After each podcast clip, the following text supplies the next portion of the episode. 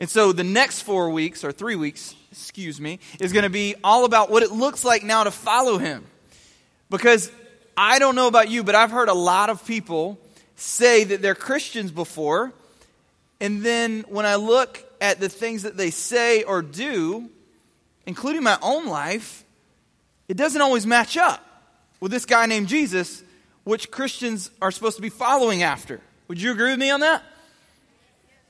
And so, the number one thing that turns people off to coming to church, regardless of if it's something like revolution or something on a Sunday morning or, or anything having to do with church, do you know what the number one reason is people don't want to go?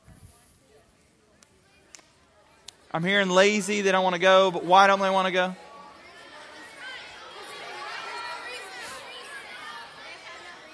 Listen to all these answers because there, there are going to be topics that we talk about throughout the year. But I'm hoping somebody said hypocrites. Hypocrites are the number one reason people don't want to go to church. So, what does that mean? That means people are the number one reason people don't want to go to church. But specifically, people who aren't actually living what they say they're living for, who they say they're living for. And so, for us, I mean, we're called revolution. Revolution implies like going against the thing that's set up. The thing that's set up in the world is brokenness, is sin.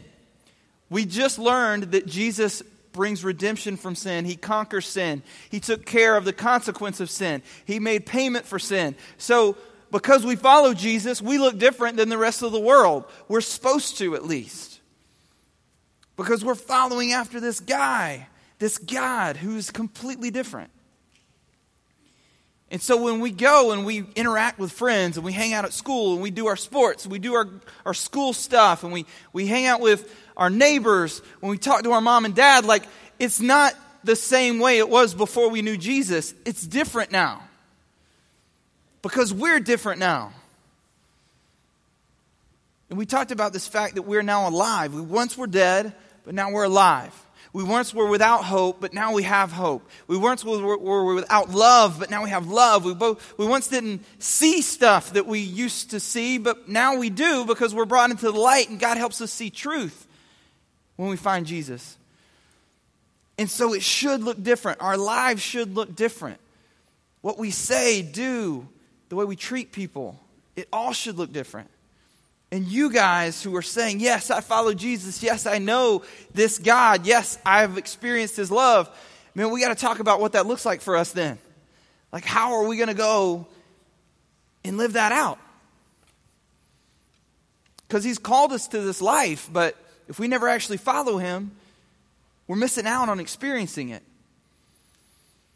So, we're going to start in one of my favorite verses in the whole Bible. Why is it my favorite? One of my favorite was because it's so simple. Like Jesus lays it out really simply for us. There's a guy who's asking him what the most important commandment is in all of the Bible. He's grilling him. He's trying to like trip him up, make him look stupid in front of all the other churchy people, right? And so he's like, "Hey, rabbi, speaking to Jesus, what is the most important thing most important command in all the commands. Y'all remember the Ten Commandments, right? Moses, the tablets, all that stuff. So there's a lot of commandments in the Old Testament, not just the Ten Commandments. There's a lot. Those are ten pretty big ones. But Jesus breaks it down like this. And he says in Mark chapter 12, verse 30, Love the Lord your God with all of your heart, with all of your soul, and with all of your mind, with all of your strength. He's actually quoting some other part of the Bible from Deuteronomy. And it's summing up all of the commandments from the Old Testament by saying, Love God with everything you've got, basically, right? Heart, mind, soul, strength. Everything you've got, love God. And when you really stop and think about it, it's like that kind of makes kind of makes sense, right? Like, if you're not loving God with everything you've got, that means you're probably not giving Him everything you've got, which means you're probably not mimicking Him in everything you do, which means you probably don't look much like Jesus in a lot of areas of your life. So that, that makes sense. Would you agree with that? So to love God with your heart, mind, soul, and strength would encompass everything about who you are. So if you're loving God with everything, then everything about you is going to start to look different. So then the question could be, if you're asking questions from that, would be what would be the reason that we're supposed to love God? Like, God is God, like, He doesn't need anything from us. If He needed stuff from us, then He wouldn't really be God. God should be like self sustaining. He doesn't really need anything from us. And so, why does He need me to love Him? Well, He doesn't need you to love Him. He is self sustaining.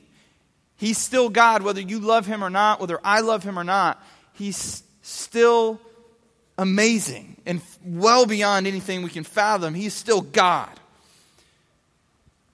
But the reason we love Him isn't because He's just saying, Love me. It's actually because He loves us first. He loved you first. He loved me first. I don't know if you guys have ever had uh, an experience with like a crush, and I'm not encouraging to have one, but if you have had one, and it's not even just about like a romantic kind of crush, it, c- it could also be just like you wanted to be friends with somebody, but you weren't sure like if they wanted to be friends with you kind of a situation. You're like, man, I, I, would, I mean, it'd be cool to hang out, like go do something together, but I don't know if they'd even want to do that. Um, and then they say something to you before you even got, have a chance to ask them something. Like, hey, you want to like go, you want to go watch a movie or something? Like, hey, you want to, you want to go to the batting cage or you want to go play a video game or you want to like do something. And they say something to you before you do, how much of the weight gets taken off of you in that moment, right? How much of the stress? Because you're not wondering anymore, like, dude, do they even want to hang out with me? Like, would they even want to be friends? Like, would they even like me? Like, I don't even know. But then they say something to you, like they pursue you first, then it's like, oh, sweet. The weight's off. So now, you know, we can we can hang out. It's fine. Well, God's taking the weight off. Like he pursued you first. He said, I love you first. He's come after you first. So you loving him isn't like this thing that he needs, it's actually something we do in response to what he's already done. Does that make sense? So even before you ever thought about loving God, God loved you. Even before you knew who God was, God loved you. Even in the midst of you doing something terrible and awful to someone else, God loved you. So I love what 1 John 4 says because it's laid out super simple. John 4, 1 John 4 19. We love because he first loved us. Super simple. So if you're like, why are we supposed to love God with everything? There it is. Because he first loved us. He took the first step. He did the pursuing, he put himself out there, and again, he's God. Does he have to do any of this? No, he doesn't have to do any of this, but he did. And so for us as Christians saying, man, we we've been saved from our sin. Jesus fixed our problem with sin and restored a relationship between us and God. So now that we are connected back with God through Jesus, now let's love him with everything we've got. Because Jesus says it's the best thing we can possibly do with our life. It's the biggest command that you could live for life. And the whole reason we do it is because he first loved us, which makes sense to us because we know Jesus. Does that make sense? All right. If you said no, come talk to me after. Um, so here's here's the next question that might pop up: Is okay? Well, that's cool. Um, we love him because he first loved us. Uh, so loving God is the biggest thing and best thing we could possibly do with our life, but not just saying I love him, but like, like loving him with everything heart, mind, soul, strength. All of us loving God. So, what does this love look like? Could be the question. Because God isn't like physically right here. Like, He's not like right next to me for me to just be like, love you, bro. Like, I can't give him a bro hug. I can't like pass him a gift card. I can't like take him out and, and buy him dinner. Like, I can't do anything to, like, show him I love him like I would a person, like a physical person right here. in those kind of ways, but at the same time, it's like, can't, can I show him I love him? Are there ways that I can do that? Well, let's look at what love actually is, okay? Because sometimes we get messed up in our heads on what love is because we say love about all kinds of stuff. Like, I love Taco Bell. Sweet. Any amens on that one? No amens. Okay. Um, like, like for me, it would be I love the Atlanta Falcons, who are going to play in their first NFL game this Thursday night. They're going to hopefully beat the uh, Eagles. It's going to be it's going to be a good game. Excited. Um, I would also say I love Chili's chips and salsa because it's amazing. I had it today for lunch, literally today. Um, you might say, "Man, it's great," because I don't have to go to school. Like I love Labor Day. Labor Day is great. And then some of you, it might be a minority, but some of you might be like, man, I love Tuesday after Labor Day because I get to go back to school. And, and that might not be a lot of you, but it might be some of you. Um, some of you might say, man, I love being a Teal Tiger because that might be, we're winning grade wars right now. And that might be what some say. But then you also could say, Mom, I love you. Dad, I love you.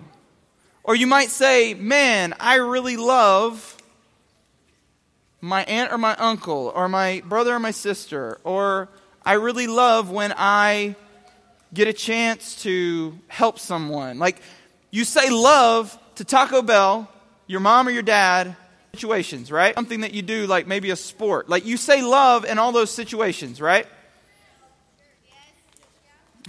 Thank you for saying yes. You don't have to say yes. I'm saying you do that. Okay? We all do that. We all say yes to loving things that aren't necessarily all on the same level. Would you agree with me on that? So Taco Bell and your mom, hopefully not on the same level. Okay? Don't don't say Taco Bell's higher. Okay? Um, so what does that mean then? That means we have a lot of definitions of love. We got a lot of ways of interpreting what love means. And so when we're talking about love right now, we're talking about loving God, it doesn't mean you have to say, you know, you, you quit saying, I love Taco Bell. That isn't, that's not what I'm saying. What I am saying is when we're talking about loving God with everything you've got, heart, mind, soul, strength, this is more the kind of love that I'm talking about. And it's in 1 Corinthians chapter 13. And if you've ever been to a wedding, you might have heard some of these verses before. Um, but we're not talking about them in the context of a husband and wife in a marriage situation. We're talking about them just because in first of love and understanding what love is. Because in First John, God actually says He is love. And so the truest meaning of the word love is actually found in who God is. And we get some of that definition in 1 Corinthians chapter 13. It's also known as the love chapter in the Bible. So read along with me. You don't have to read out loud, just read to yourself. It says, If I speak in tongues of men and of angels, but do not have love, I am only a resounding gong or a a clanging cymbal, if I have the gift of prophecy and can fathom all mysteries and all knowledge, and if I have a faith that can move mountains but do not have love, I am nothing. If I give all I possess to the poor and give over my body to hardship that I may boast, but do not have love, I gain nothing. The writer keeps going, and in verse 4, he says this Love is patient. So now, not only is the importance of love kind of we get told right there in those first few verses, this is how important love is. If I don't have love, but I have all these other good things, then really I don't have anything. I could be doing great things for God, but if I'm not doing anything with love, if I have no love in my heart in these moments, if I'm not loving God in these moments, I don't really have anything. So then he goes on and starts to describe what love is. He says, Love is patient. Anybody in the house patient? Some honest people, thank you. You're, you're maybe not so patient. Okay. Um, love is kind. We got a lot of kindness going on in 6th, 7th, and 8th grade right now. I don't usually see a ton of it. Um, I know I didn't experience a lot of it when I was in 6th, 7th, and 8th grade. Here's some more, though. It says it does not envy and it doesn't boast. Love doesn't envy or boast. Now, I don't know if you've experienced this personally, but I've definitely had friends, and I've even experienced it when I've been in relationships, um, specifically in high school. Like, people start to get into like some serious relationships in high school, and there's some some guys and girls that get in those relationships, and they get super jealous about stuff, and they get super possessive about stuff, and they get super like arrogant about their relationship. And so you start hearing girlfriends, boyfriends saying things like really rude to other people because they feel like somebody looked at their boyfriend or girlfriend and they looked at them in a weird way, and so they're going to let them know that's not okay. Or they just won't stop talking about their girlfriend and boyfriend. And it's like always just gushing about their girlfriend and boyfriend. And there's no way all of it's true because it makes that person sound perfect. And that's just not true because no one is. And so this definition is already kind of like debunking a lot of high school relationships in that it doesn't envy and it doesn't boast and it's not proud. Here's some more it does not dishonor others. That's a tough one, too. Love does not dishonor others. It's not self seeking, it's not easily angered, and it keeps no records of wrongs. Like, how many relationships do we have in our life where we get angry and we remember every single thing that person's ever done to us that was wrong, that ticked us off, that hurt our feelings? Like, we all keep checklists, right? We all keep like lists in our brain of you did this, you did this, you did this. I'm really teaching you for this. I'm really, I'm never going to let go of this. I'm always going to hold this against you. I'm going to be looking for you to do this thing again. And so we have this problem sometimes in our relationships where we get angry really quickly because we don't let go of these lists because we don't forgive. Because we are keeping a record. But yet, God's saying, listen, love doesn't get angry, not quickly at least, and, and it doesn't keep a record of wrongs. But then, love does not delight in evil, but rejoices with the truth. So when something's right, when something's true, when something matches up with who God is and who He made you to be, love rejoices in that. It always protects, always trusts, always fails, always perseveres. Love never fails. Now, when you compare that definition of what love is and what it does and what it doesn't do, a lot of those characteristics match up with who we know God is.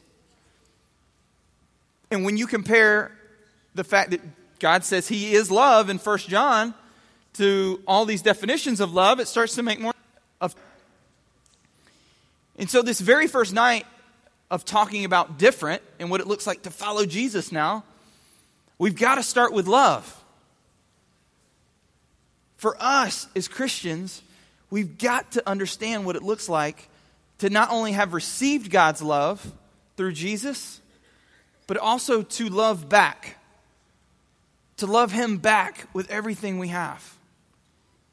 Because if He's truly saved us and He's really like resurrected us and He's forgiven us of all the junk we've ever done, man, gratitude and thankfulness should just be coming out of us. Like love for this God who saved us from all that stuff should just be like ready to explode.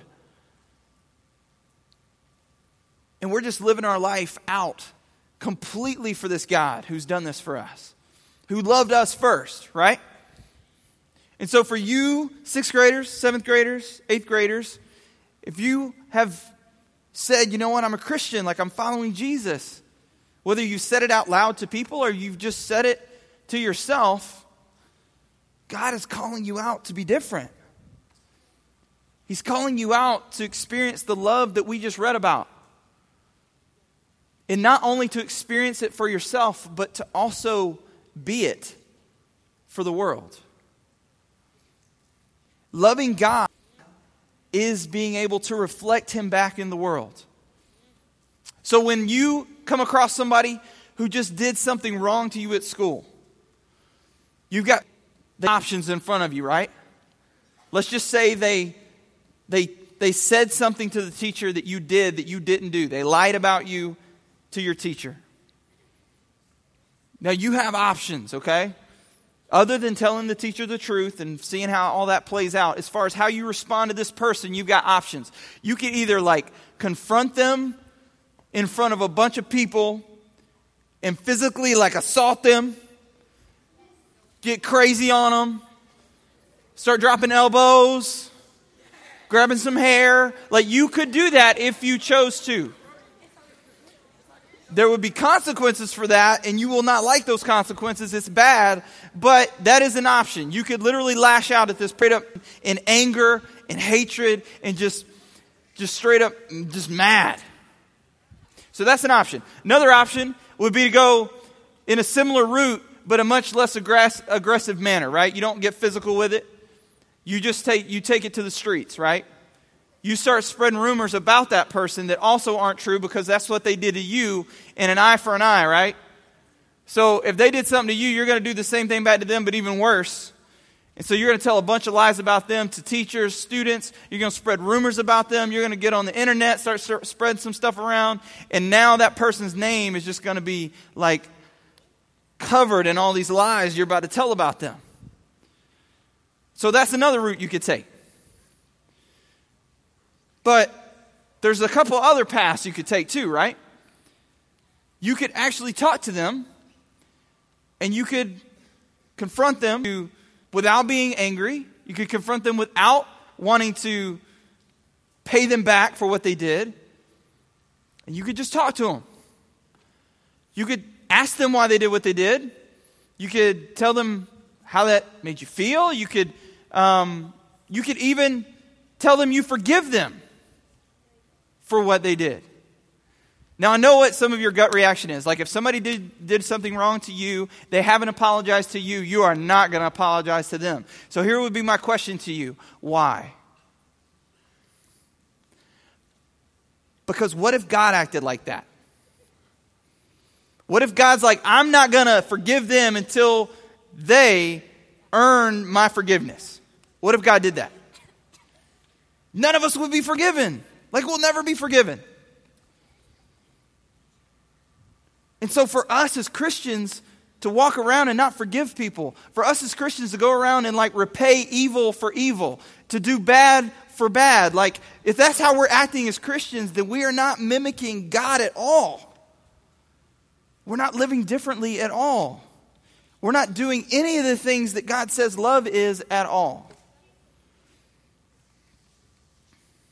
And so, hopefully, reading this description of love about patience, about not envying and not keeping a list of wrongs and not getting easily angered, not delighting in evil but rejoicing in truth, always protecting, trusting, hoping, and persevering. These are the descriptions for Christians. This is what we're supposed to be living out in how we love God and how we love people. And so for us, how we love God and others looks different because how differently Jesus loves us. Like we live differently, we love differently because Jesus loves us differently. Jesus doesn't love us like the world does. He's not like, you know what? You did this many sins, so I need you to do this many good things. And once you equal your good things with your bad things, then maybe we can talk about working something out. Then maybe I'll love you. God doesn't work like that. Like Jesus doesn't love us that way. He's like, you know what? You did way more bad things than I can count on one hand, two hands, or on my toes. And so what I'm going to do is I'm just going to say, you know what? I forgive all of it. I love you in spite of all of it. And I forgive all of it and I love you, and I, I'm never going to stop loving you. And so that is different than anything we experience. That's different than what most people, how they love us. So for us to, how we love most people. And so for us to experience Jesus' love should enable us to start to understand and wrap our minds and our hearts around what it looks like to love God and to love other people. And so I love this quote by Jesus, and it's this it says, They will know you by your love. It's actually from John, his disciples. He's talking to, they'll know you by your love. Who is you? His disciples. He's talking to his disciples. He says, they'll know you by your love.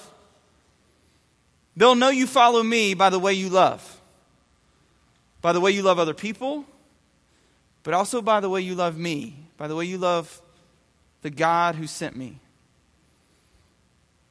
And so for us, sixth, seventh, eighth grade, whatever school you're in, whatever you got going on in your life, it's like, man, I I don't I don't know if I'm known by my love. Or or if I am, it's not the kind of love we just talked about. It's not the kind of love that Jesus loves with. But if we go out into our schools, you go out into your homeroom in the morning, you go out onto your sports team, you go out into your neighborhood, you go into your family, and you're remembering the kind of love God loves you with, and then you remember that God gave you His Spirit inside of you, you have this ability to love the way He loves. In this love that you've received begins to just kind of pour out of you and it's love for God and it's love for people and it's just you've now experienced ability that you didn't have before because of the love that you've now experienced. And now you start to live this lifestyle that what we would say in the church is this lifestyle of worship. Thanking God for worship is where you're just thanking God for every breath you take. You're living every breath you take out for Him. You're using your life for Him. You're loving Him with everything you've got your heart, mind, soul, and strength. And in the process of loving God and, and living your life for Him, other people notice that and they see that and they experience His love through you because you're patient, because you're kind. You're not bragging about yourself. You're not jealous all the time. You're not always super insecure about stuff because you're not focused on you. You're focused on God. And so, as we follow Jesus together, my hope for me and for you and for all of us in this room is what God hopes for all of us is that we would love him with everything we've got. That you wouldn't just come in and say, Yeah, I'm a Christian, and you're a Christian here on Tuesday nights, and that's awesome, and you're a Christian at FCA, and you're a Christian when you need to be a Christian. But then when other people see you, these other moments, these moments where maybe you get mad, or you get, you get tested, or you get in this uncomfortable situation, like loving God just kind of goes out the window, and you aren't living differently at all. You're living just like everyone else because you completely forgot about this amazing love that God has given you. But if we stay focused on it and we're thinking about it and we're living in it every day, we start to live this lifestyle of love. It's in, is affected by it. And do, and the way you act, your attitude, like all that stuff is affected by it. And it looks different. And people will question, like, hey, what's up with you? Like, are you new medication? Like, what's going on? You'd be like, no, like, I've just, I'm, I'm just like amazed by how much God loves me. If you're like looking for a way to get in a conversation, that's an easy one. Because you start to say, I'm just kind of amazed by how much God loves me. People want to know more about that. Why? Because people don't experience that kind of love all the time. It's different. And if you love them the way God loves them, man, they're going to have all kinds of questions. And they're going to experience all kinds of answers with how you live in front of them, how you treat them. Because really, you're living your life as this act of worship. Your life is like a song to God, it's like lyrics of just thankfulness about His love. And His attributes of love just are coming out of you everywhere you turn. So, what I wanted to do is just give you some space and time to respond to God, His love, with your love. For you to be able to worship Him right now with songs, which is not anything magical, really. Music is all over the place, it's been in human history for thousands of years, but God takes this thing called music that He created and He gives us a chance to kind of come together and say the same thing to Him. We're all saying these same words to God about who He is and who He made us to be, reflecting on His love, thanking Him for it. And when we sing, we're not just singing lyrics. We're not just raising our hands because that's what you do at church. We're not just closing our eyes because that seems spiritual. Like, the only reason we do any of those things is so we can focus on God's love and who He is. And we can tell Him how much we love Him, and we're just thankful that we get a chance to know this God and this love, not just right now when we're at church, but every single day. And so, for you, for these next two songs, I want to ask you to do something. I want you to not come to the front. I want you to stay at your seat. And I want you to either sit or stand. It's up to you. But I want you to actually focus on what we're saying together. If that means you're literally looking at the words, go for it. If that means you're closing your eyes and really listening, then go for it. If you know the songs, and you want to say them, but not just say them so people around you hear it, you want to say it to God, then belt it out. But take some time to worship Him, to love Him. And then we're going to move on with some other things for tonight. So let's pray together and then we're going to worship together. God, thank you so much for the fact that you love us. It sounds so simple and so elementary and so Sunday schoolish, God, but it's just, it's the core of everything. You love us. And because you love us, God, we love you, and we want to love you with everything we've got. And so I pray for each one of these students and leaders that we would just take time right now in this moment for the next few minutes to lift up our hearts together, worshiping you, thinking about your love, telling you how much we love you back and really meaning what we're saying, not just with our mouth, but with our heart. And God, don't let it just stay in this room with these songs, God, but let it be the way we live our life when we get into school tomorrow morning. Let it be the way we live our life when we walk into our house and we talk with our mom or dad or sister or brother, whoever it is. Let our friends see the love that we have for you, God. Let the people that don't even know us in fourth period know how much we love you because of the way we're living and how different that looks. So, God, we love you and we thank you for your love for us.